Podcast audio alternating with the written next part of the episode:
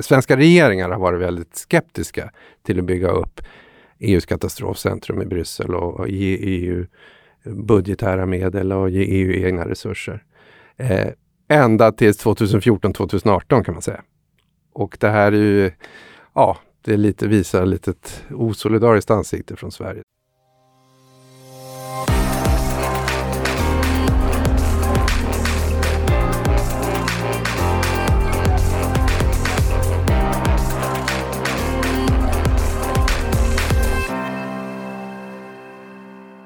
Varmt välkomna till detta avsnitt av Folk och försvar-podden. Idag kommer vi fokusera på den svenska och europeiska skogsbrandsbekämpningsförmågan. Jag som leder avsnittet heter Hans Theresius och är projektledare på Folk och försvar. Med mig i studion för att introducera oss till ämnet har jag Anna Henningsson från Räddningstjänsten Östra Blekinge. Och med oss på länk från Karlstad har vi Erik Flink från MSB. Varmt välkomna. Tack så mycket. Stort tack. Anna, kan du förklara vad din arbetsroll innefattar? I vardags är jag då räddningschef som du sa för Räddningstjänsten Östra Blekinge, Karlskrona och Ronneby kommuner. Men jag hade förmånen att få utreda skogsbränderna både 2014 och sedan 2018 som expert åt regeringskansliet.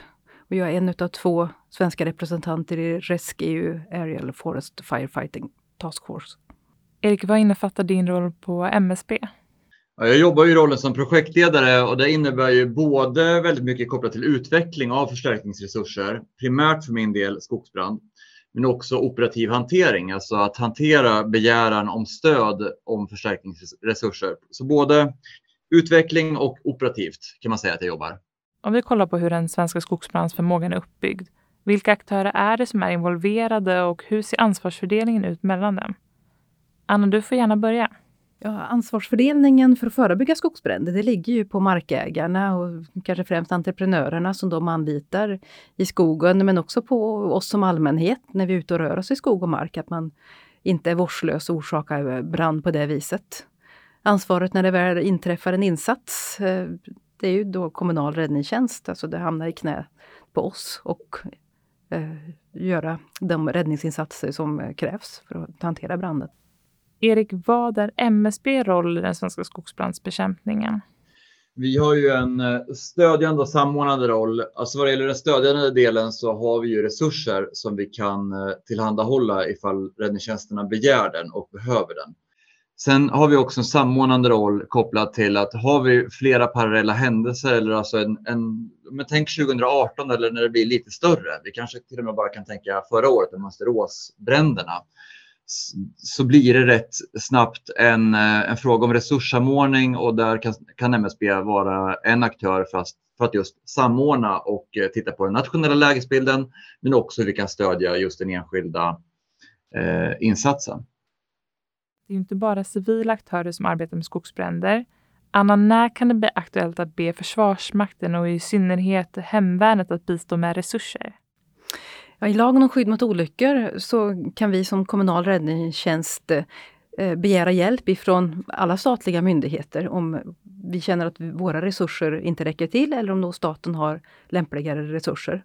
Och tittar vi på helikoptersidan så är det Försvarsmakten idag som har våra medeltunga helikoptrar med en större brandsläckningskapacitet än de civila helikoptrarna som MSB har upphandlat.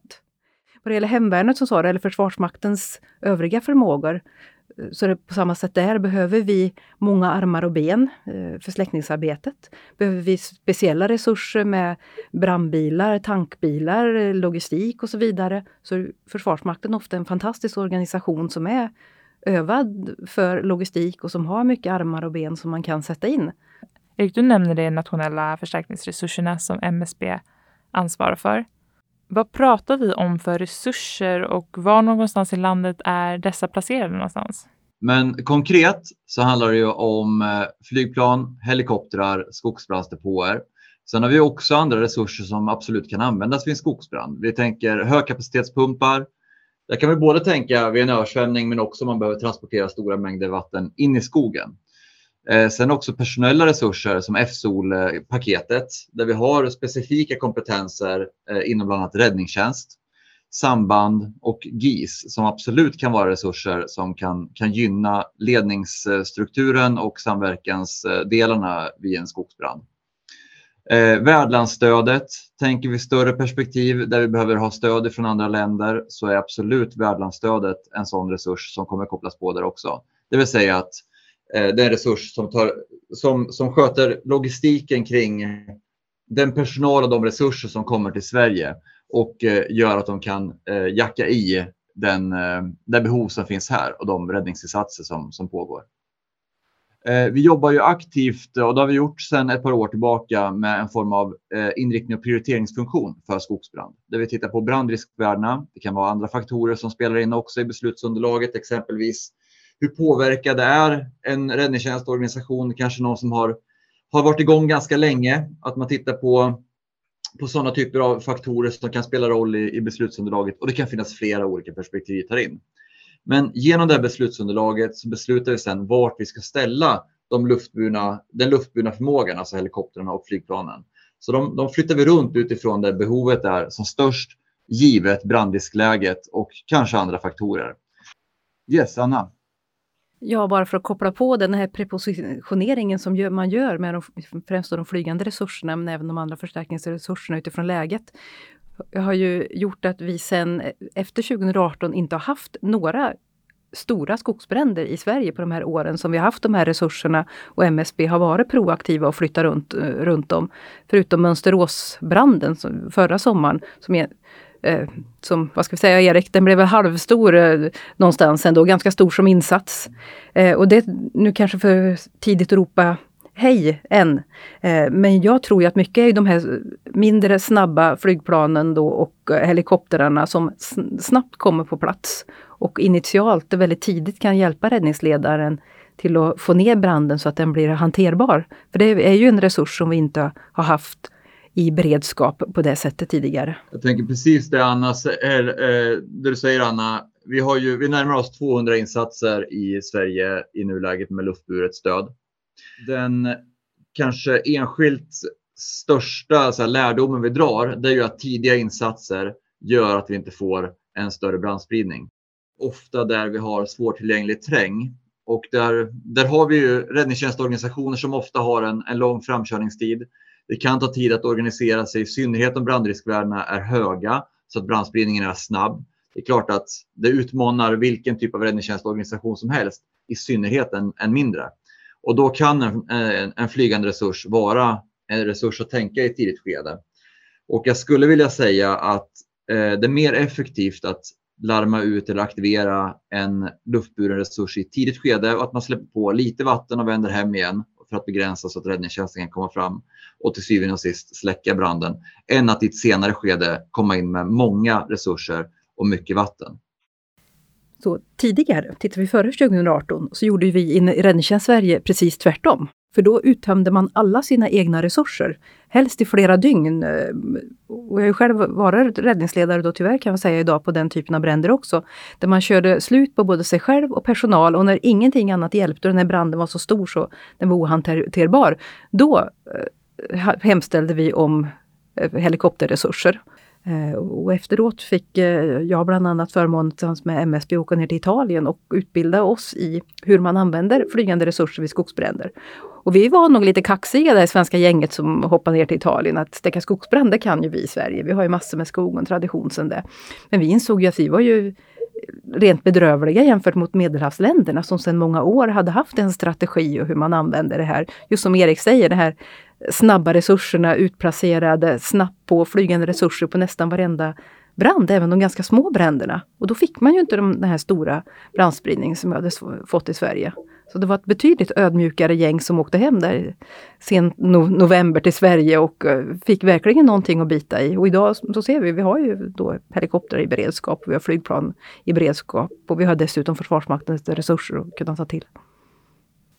Vi har fram till nu fokuserat på den nationella förmågan, men ibland blir bränderna så stora att man behöver internationell hjälp. Anna, kan du beskriva hur en nationell insats kan växa och bli internationell och hur ansvarsfördelningen ändras när insatsen växer?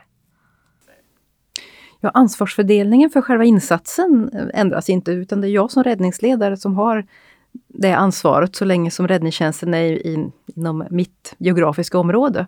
Sen spelar inte det någon roll egentligen om det kommer brandmän från Polen eller italienska flygplan eller om det är svenska styrkor från olika räddningstjänster som vi har. Utan ansvaret för räddningsinsatsen, det ligger på räddningsledaren. Men där har vi då en möjlighet att kunna ta hjälp ifrån MSB och även då hemställa om värdlandsstödet så att man sköter det. Så där är vi betydligt mer byxade. Det har vi sett nu när vi tog in all den här internationella hjälpen 2018. Det byggdes snabbt upp kluster med värdlandsstöd och liaison officers runt om i Sverige på de framförallt och flygplatser men även andra ställen där de internationella resurserna verkade. Vi har hittills berört hur nationella insatser kan bli internationella och kort nämnt det europeiska samarbetet. Men den svenska förmågan byggs och förstärks ju inte endast genom europeiska samarbeten. Erik, kan du ge oss en snabb genomgång av vilka samarbeten Sverige är en del av? Men de mest påtagliga eller som liksom används mest skulle jag säga är Nordred-avtalet som är mer liksom uppbyggt kring bilateral samverkan vid olika typer av händelser eller räddningstjänsthändelser. Alltså där räddningstjänster ofta i närhet till ett grannland, det kan vara Norge eller Finland till exempel, har en upparbetad samverkan och där man genom den typen av avtal exempelvis kan stötta med räddningstjänstresurser. Så har vi då också rescEU, civilskyddsmekanismen där vi både anmäler in resurser men också liksom kan stötta varandra utifrån en given situation. Om vi zoomar in på EU, vilka händelser skulle ni säga har format EUs arbete med skogsbrandsbekämpning och vilka satsningar har EU gjort under de senaste åren? Anna, vad är din spaning? Ja, efter sommaren 2018 så såg ju EU att det var den största insats man hade gjort inom ramen för det här för civilskyddsmekanismen när man hjälpte Sverige. Och det i sin tur ledde till att man bildade rescEUs del som nu hanterar flygande resurser och en gemensam plan med gemensamma resurser. För innan dess så ägde ju och hanterade varje land sina resurser. Sverige är i nuläget enda landet i norra Europa som har flygande släckningsresurser inom rescEU-samarbetet. Vilken roll skulle ni säga att Sverige har när det kommer till den europeiska skogsbrandsbekämpningen? Ja, vi har ju suttit i rescEU och diskuterat det här mellan de nordiska länderna i norra Europa. Och Sverige var ju väldigt tidigt fram och räckte upp handen och sa att vi kan tänka oss att vara värd för en Nordeuropa-hubb vad det gäller just skopande flygplan och helikoptrar. För det fanns ju ingen sån hubb, utan skogsbrandsresurserna var ju tidigare koncentrerade till södra Europa vad det gäller brandsläckning från luften. För man såg ju inte den utvecklingen på skogsbrandsfronten i norra Europa så som man ser idag. Och det var inga andra länder som räckte upp handen eller som sa emot, utan Sverige fick det här värdskapet. Jag tänker att Sverige som någon form av nod för resurser inom Skandinavien eller Norden är både strategiskt. Vi ligger strategiskt bra sett till för att kunna hjälpa våra grannländer. Under den initiala fasen av covid-19 i Europa såg vi en relativt stor återhållsamhet kopplat till kritiska resurser. Finns det en risk att vi ställs inför liknande scenarion om Europa drabbas av extremt varma somrar? Bottenplattan i det här är ju att alla länderna skapar sin nationell förmåga för att kunna möta den riskbild som kan uppstå. Sen skulle man nu ha ett sådant scenario där alla länder är drabbade och behöver sina resurser, så är det klart att man får i största möjliga mån hantera det nationellt med de resurser som finns tillhanda där. Nu är det inte alla som har den typen av resurser som vi bland annat har i Sverige och i andra länder runt om i Europa. Men det är klart att då får man titta på olika typer av prioriteringar att fördela resurserna så att de kommer till användning där de kan behövas. Och det är ju ett komplext arbete i sig, men jag tror att vi skulle ha en sån situation i sådana fall. När detta avsnitt spelas in i maj har det gått 12 veckor sedan Rysslands invasion av Ukraina. Kan ni från ert perspektiv säga något om hur kriget i Ukraina kan påverka förutsättningarna för samarbete kopplat till skogsbrandsbekämpning i Europa och dess närområde? Det är ju en jättestor och komplex fråga. Vi har ju dessutom NATO-aspekten i den. Där vi precis nu har fått klart för oss att vi kommer att söka medlemskap i NATO. Och det innebär bara inte bara militära åtaganden utan även åtaganden för oss i räddningstjänsten och det civila försvaret. Som vi inte vet någonting om. Vilka förmågor behöver vi ha för att kunna liksom möta NATOs behov. Jag tror säkert att det kan påverka samarbetena om man nu ritar om kartan i Europa kring det här. Och naturligtvis skapar ju det här ett betydligt osäkrare klimat. De förmågorna som, om vi tittar då på Ukraina, tappar nu. För det går ju väldigt hårt åt deras räddningstjänstpersonal. Det ser vi på ständiga bilder där omkring. Både personalen som sådan men även deras räddningsfordon och materiel och annat som blir förstörd. Och för att kunna bygga upp det på nytt igen i Ukraina så kommer det ju att vara ett väldigt tapp i den delen av Europa under ganska många år innan man liksom har återtagit alla de här förlorade fordonen och utrustningen och personalen som man missar. Jag tänker att vi måste ju kunna hålla en parallellitet i beredskapen. Det är klart att det här påverkar alla att vi har ett krig i närområdet.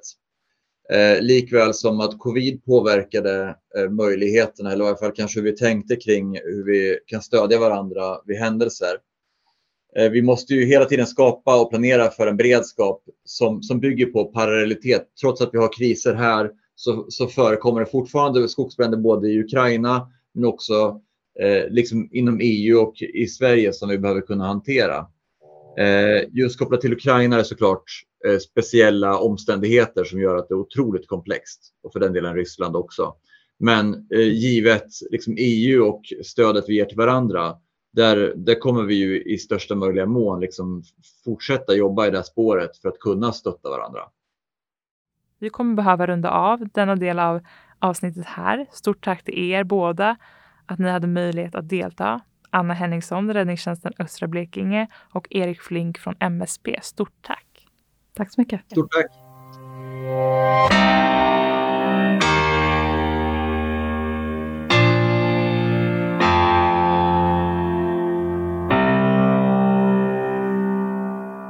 Vi kommer nu att ägna resterande delen av avsnittet att kolla på dessa frågor från en svensk och europeisk policynivå. Med mig i studion har jag Magnus Ekengren, professor på Försvarshögskolan. Varmt välkommen Magnus. Tackar. Berätta gärna om dig själv och din bakgrund, Magnus. Ja, jag är alltså forskare och lärare vid Försvarshögskolan i statskunskap med inriktning krishantering. Och jag har ägnat mycket av min forskartid till att studera EUs krishantering och säkerhet. Men min bakgrund är praktiker. Jag jobbar många år på Utrikesdepartementet, bland annat i Strasbourg och Bryssel. Om vi ser till EU, vilken grundläggande kunskap behöver man ha med sig för att förstå den europeiska dimensionen av krisberedskapssystemet? Jag tycker det är väldigt viktigt att vi har det lite längre perspektivet, historiken. Hur det växte fram och varför det växer fram. EUs förmåga till att bekämpa skogsbränder. För har vi den lite historiken så kan vi också förutsäga framtiden bättre. Och EU har ju alltid i alla tider varit en fråga om säkerhet. Så att det här är egentligen helt naturligt att EU ger sig in på krishanteringsområdet, skogsbekämpningsområdet. Man brukar läsa Eurobarometers. Man frågar den europeiska befolkningen, vilka områden ser du som viktiga där EU kan flytta fram sina positioner, där EU har en viktig roll att spela. Och då kommer alltid säkerhet och trygghet för medborgarna högst. Vilka händelser skulle du säga har format den europeiska skogsbrandsbekämpningsförmågan?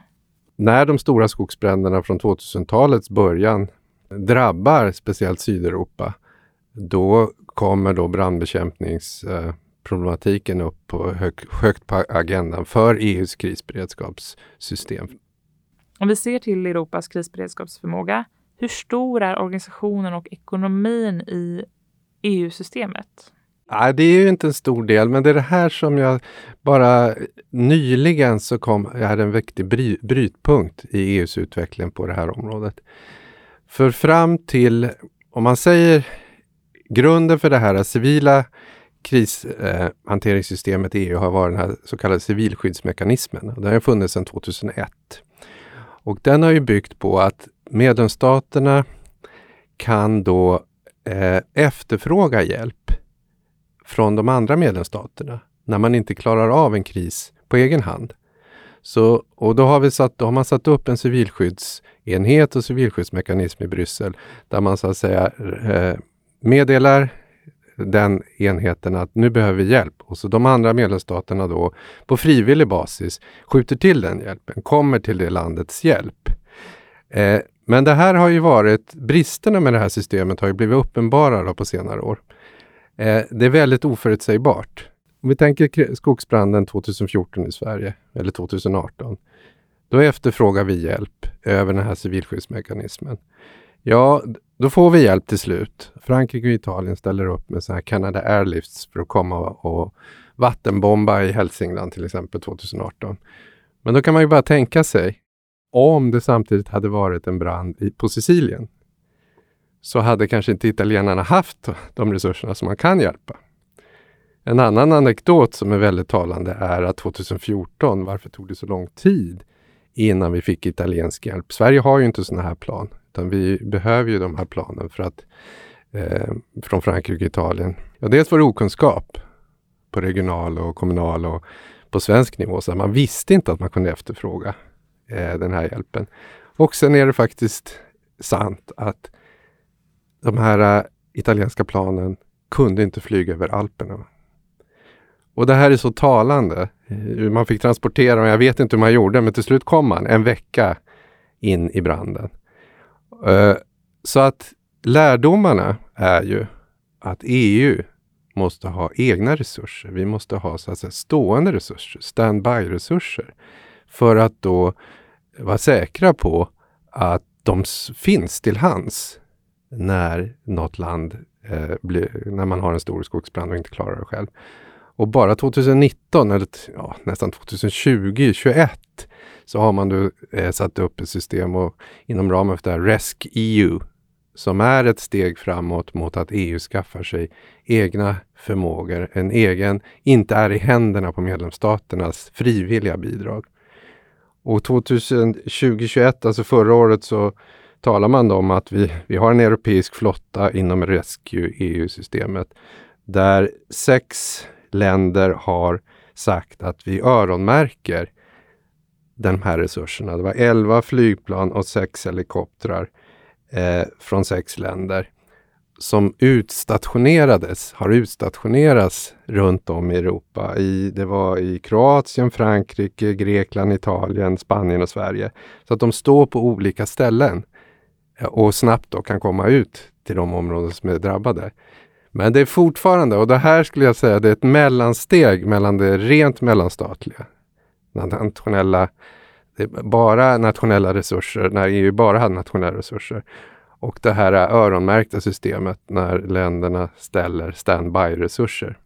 Och man kan kalla det en federaliseringsprocess för att få lite teoretiskt perspektiv på det. Nästa steg är ju då att EU köper in Canada Airlifts eller sådana här resurser självt för en EU-budget. Men där är vi inte ännu riktigt.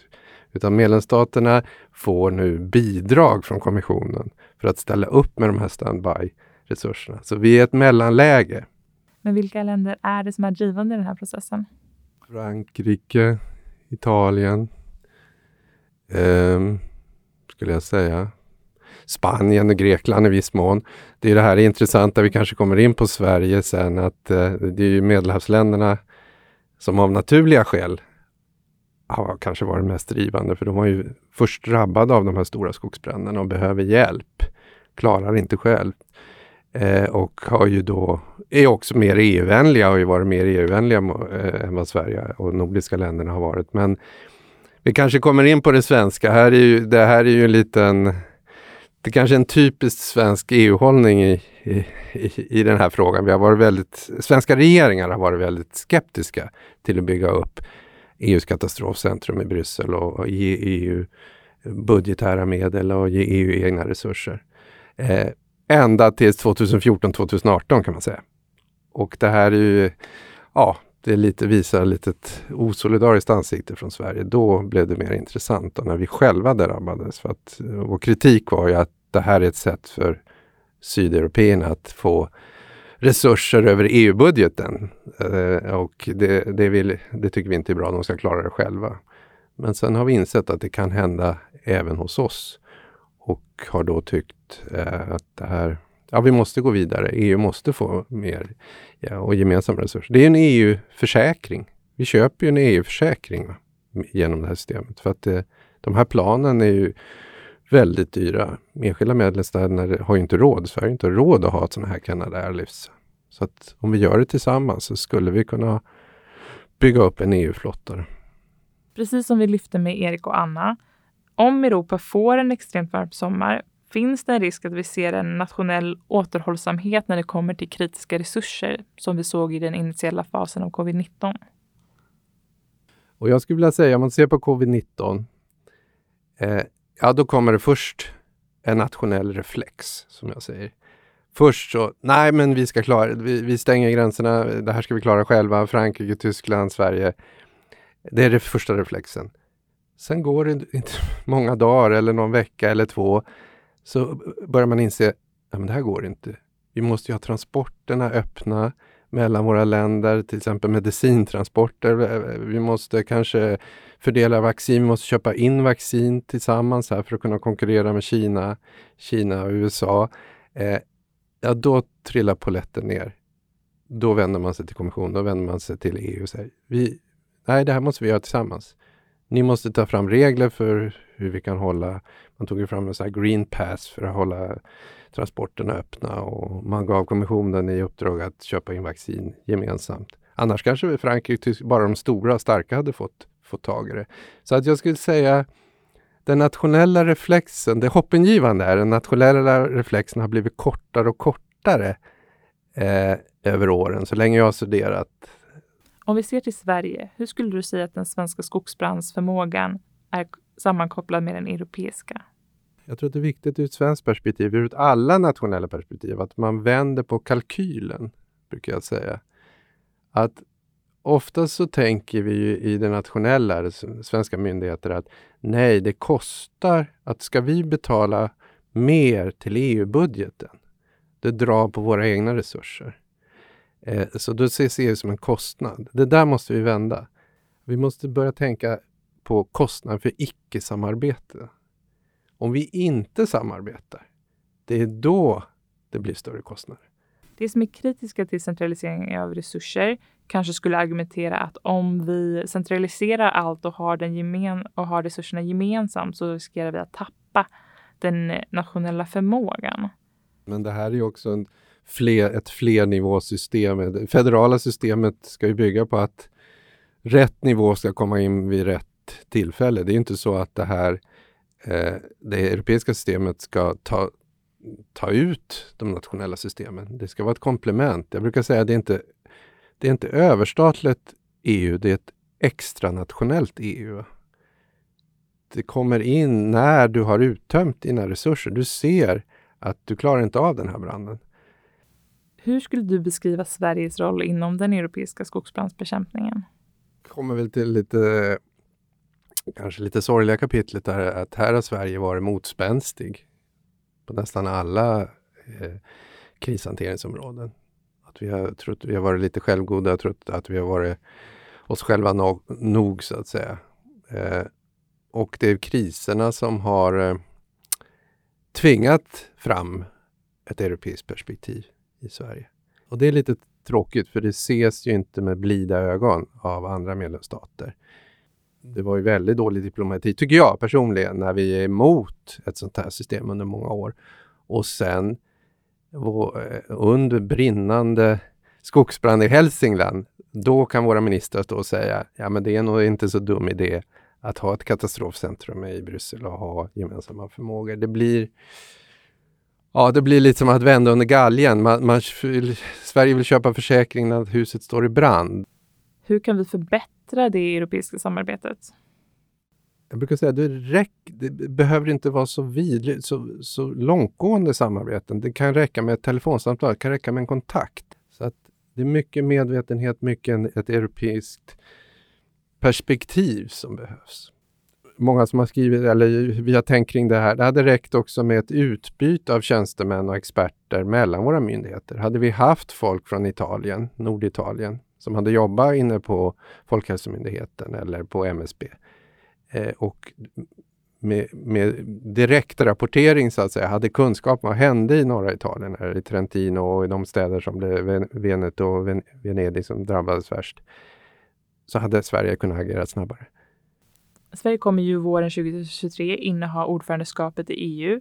Är det här frågor och ämnen som Sverige kommer att driva och lyfta upp på agendan? Sverige har ju inte varit speciellt drivande. Det man kan säga, som jag inte har varit inne på, det är ju att EU jobbar ju inte bara med det här när krisen, när branden, när skogen står i brand, utan klimatförändringen och globala uppvärmningen har ju ett helt paket med åtgärder för att det är en smygande kris som kommer långsamt. Det kommer att drabba oss alla. Men där jobbar EU mycket med riktlinjer, strategier och i viss mån med lagstiftning också. Att vi har utsläppsrätter och man vill ju införa mer och mer miniminivåer med bindande lag. Men medlemsstaterna är måna om sin suveränitet där. Men jag tror att det ligger i pipeline. Och här kan Sverige, tror jag, vad det gäller den långsiktiga bekämpande långsiktiga klimatförändringarna, där kan vi nog vara drivande under ordförandeskapet. Och kanske också vad det gäller det här katastrofcentret, det här rescEU. För att det är faktiskt så att Sverige är ett av de här 6 länderna som har bidragit. Men jag tror också det har tagit tid för Sverige att lära sig fördelarna med samarbete på det här området. Men bara det här faktumet att vi har EU-märkta, öronmärkta resurser som står i Skåne, Revinge, gör också känslan att ja, men det är gemensamma. Det är ett gemensamt resurser. Det är inte vi och dem. Det är inte vi och EU. Nu kommer några från EU och hjälper oss här. Italienarna kommer. Utan de resurser vi har, de har vi gemensamt. Alltså det där lilla ordet vi inom krisberedskapen är ju rätt intressant att titta på när vi läser om våra myndigheter. Vilka är det de menar med det här viet när de skriver sina rapporter? Och jag tycker mig se att det viet mer och mer refererar till EU. I rådande stund har ju Sverige och Finland skickat in sina NATO-ansökningar, men vad skulle ett NATO-medlemskap innebära för svensk krisberedskap? Långt jag vet så har ju NATO också civil krisberedskapssystem som inte är så utvecklat som EUs. Jag tror inte det skulle ha så stor påverkan på EU-samarbetet eller Sveriges samarbete i EU. Det är ändå det som är det mera, det är förankrat i ett mycket mer djupgående samarbete mellan förvaltningarna, så att förvaltningen håller på att växa ihop och här har ju EU fördelen gentemot NATO att EU är ju nu inne på alla sakområden, alla samarbetsområden. Allt från pandemier, människors hälsa, terrorism, globala uppvärmningen, även försvarsområden. Så EU har ju alla områden. Och det ger ju EU en stor komparativ fördel i förhållande till NATO. Så jag tror inte det försvagar det europeiska. De flesta, vi måste komma ihåg som svenskar, de flesta EU-länderna har ju levt som NATO-medlemmar i 70 år. Ja, hur många år är det? 70 år. Och kunna kombinera det. Så att det kommer vi också kunna göra. Om vi blickar framåt. Vad har du för framtidsspaningar kopplat till svensk och europeisk skogsbrandsbekämpning och krisberedskap? Vilka satsningar kommer vi se inom Europa?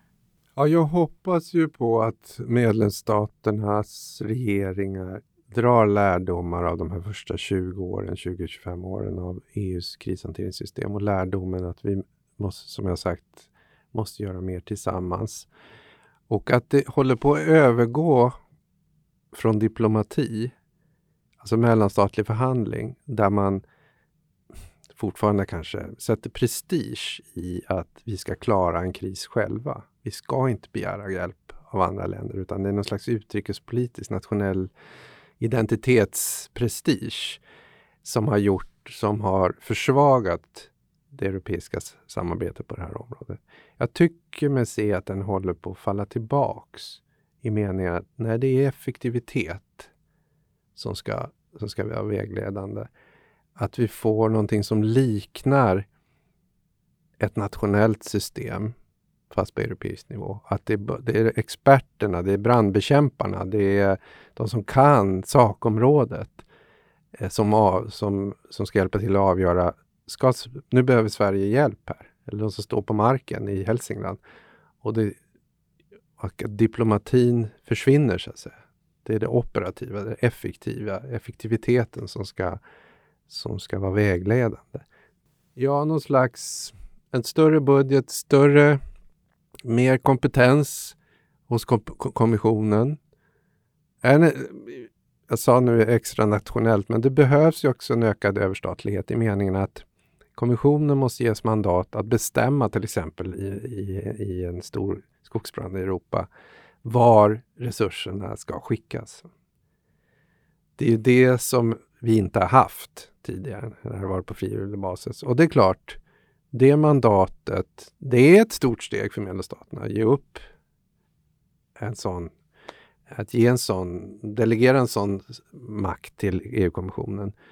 Men i effektivitetens namn så tror jag att det kommer att komma, kanske inte imorgon och inte i övermorgon, men vi måste ha det. Så att kommissionen ser, som det är allt som är kommissionens roll, ser till det gemensamma europeiska bästa, Europas intressen. En avslutande fråga. Kan du ge oss ett exempel på en fråga som det talas för lite om kopplat till just europeisk skogsbrandsbekämpningsförmåga? Ja, men det som jag var inne på, vi skulle behöva 10 DN-debatt om vi hade haft kostnadsfrågan till exempel. Om vi hade haft det system vi har nu från och med förra året med pooler av brandbekämpningsplan under EU-flagg. Hur mycket snabbare hade vi kunnat stoppa branden 2014 i Gästrikland och 2018 i Hälsingland? Och hur mycket hade vi inte vunnit på det? Va? I förhållande till den relativt lilla kostnaden att vara med och köpa in de här planen gemensamt. Att vi får en sån diskussion. Va? Så att EU har ju jobbat med den här att förklara sitt existensberättigande många gånger genom den här kostnadskalkylen. När man skapar inre marknader så gjorde man ju många rapporter om kostnaden för icke-Europa när vi inte har en gemensam marknad. Och så räknade man fram det och övertygade medlemsstaterna att nu tar vi bort gränserna, nu tar vi bort tullarna, nu försöker vi harmonisera lagstiftning så att vi ska kunna handla. Vi tjänar så mycket på det. Det är väl lite den diskussionen vi behöver ha även på krishanteringsområdet. Så att tänk bara på försvarssystem, på alla möjliga säkerhetssystem och förmågor. Att vi bygger upp, så att vi inte bygger upp 27 system som till stor del är överlappande. Det är slöseri med resurser. 27 system som jobbar i stuprör där man behöver egentligen jobba gränsöverskridande med överskridande förmågor och myndigheter och EU-myndigheter och EU-kompetens. Att vi visar på både kostnadsfrågan och effektivitet. Kostnadseffektivitet men också effektivitet i själva hanteringen av de stora hot vi står inför.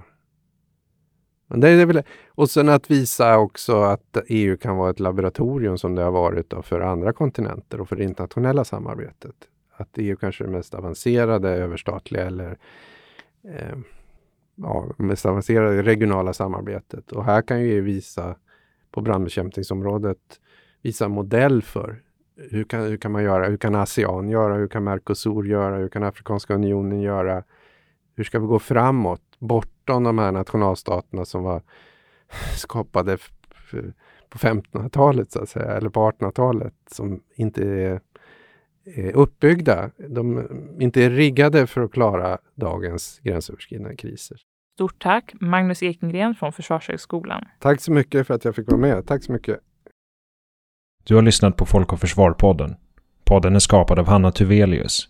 För att ta del av mer av vår verksamhet, besök vår hemsida www.folkochforsvar.se.